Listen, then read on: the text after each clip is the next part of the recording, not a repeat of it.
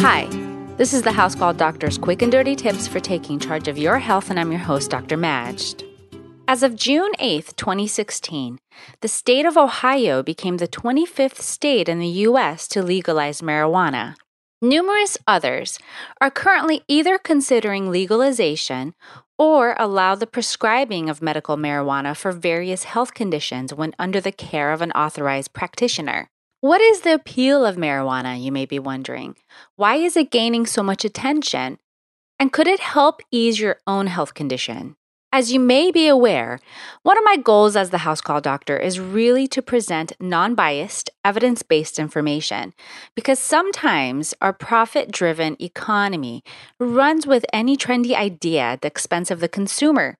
It is our duty as physicians to dish out these details and present the facts, pros, and cons. Sure, we don't have research to back up everything in medicine. There's still a lot that we don't know.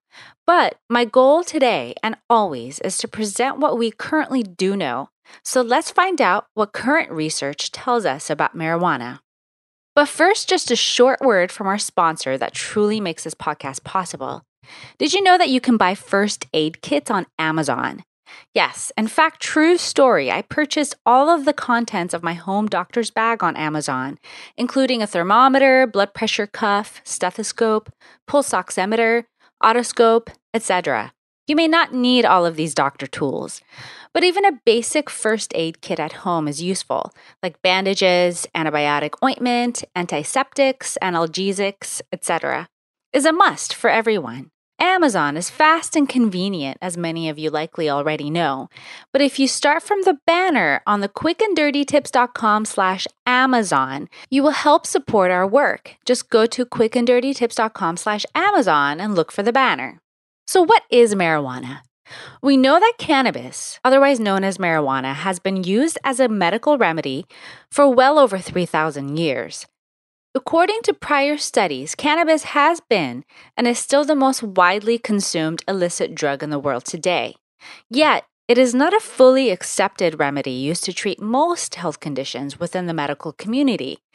Since it is not well studied, more research is necessary before its widespread adoption within mainstream medicine. But that doesn't necessarily mean that medical marijuana is useless either. According to an excellent article in the Journal of Family Practice, one of the reasons for the lack of sufficient evidence based research on cannabis is that it contains more than 60 pharmacologically active components called cannabinoids in inconsistent concentrations from one to another. Cannabinoid receptors have been found in the brain and in our immune system.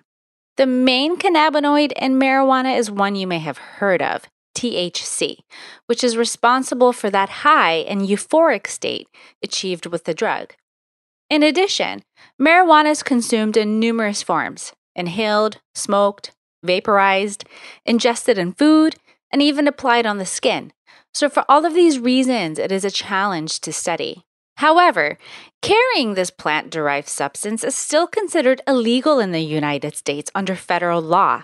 A growing number of states are legalizing marijuana and attracting great media attention as a result, however. It has now been advertised for seemingly everything under the sun, from chronic pain to hepatitis C. But is it really effective for all that it's claimed to be? Which conditions can be treated effectively with medical marijuana? There was an important scientific study performed in 2015 whose link, along with the others stated in this podcast, will be placed in the written article for this episode on the Quick and Dirty Tips website's House Call Doctor page at quickanddirtytips.com. This study looked at 79 randomized clinical trials on cannabis, but found only four of the 79 to be without great bias. This review of the literature did include some evidence that marijuana may be effective via either moderate or low quality evidence in the treatment of the following medical conditions. Number one, pain and muscle spasticity in those with multiple sclerosis. Number two, nausea and vomiting in chemotherapy patients. Number three, appetite stimulation in HIV patients. Number four, Tourette syndrome.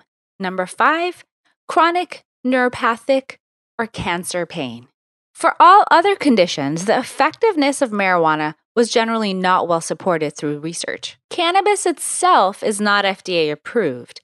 However, the FDA has approved two synthetic cannabinoids thus far dronabinol and nabilone for the treatment of cancer related symptoms such as nausea, vomiting, and pain. Still, prescribing them has been encouraged as last resort and at the lowest possible dose. This is because, like everything else, marijuana is not risk free. Marijuana has an addictive potential in about 9% of overall users and is deemed a high risk drug for abuse as a result.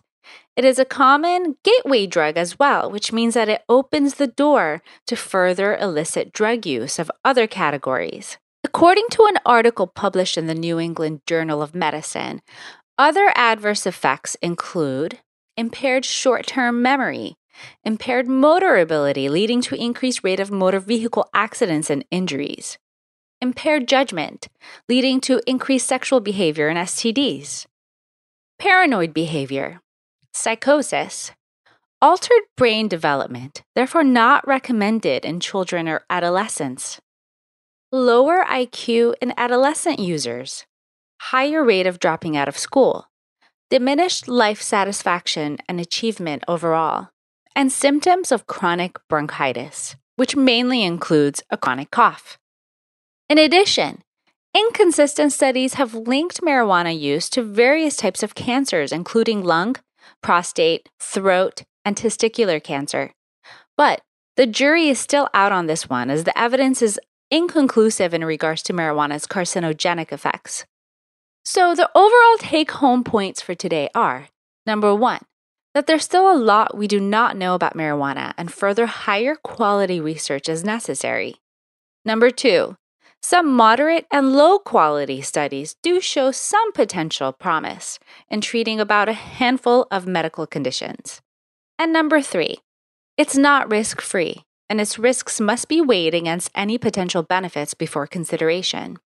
I do predict that with a growing number of states in the US legalizing marijuana, further research will be pursued in the future and we will hopefully learn more about this mysterious plant.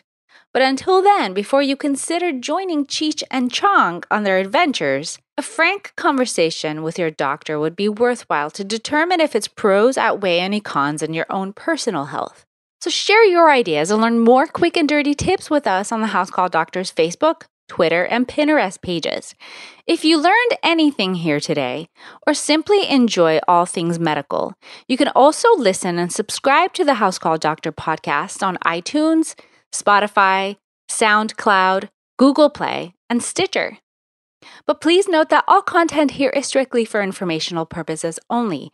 This content doesn't substitute any medical advice and it doesn't replace any medical judgment or reasoning by your own personal health provider.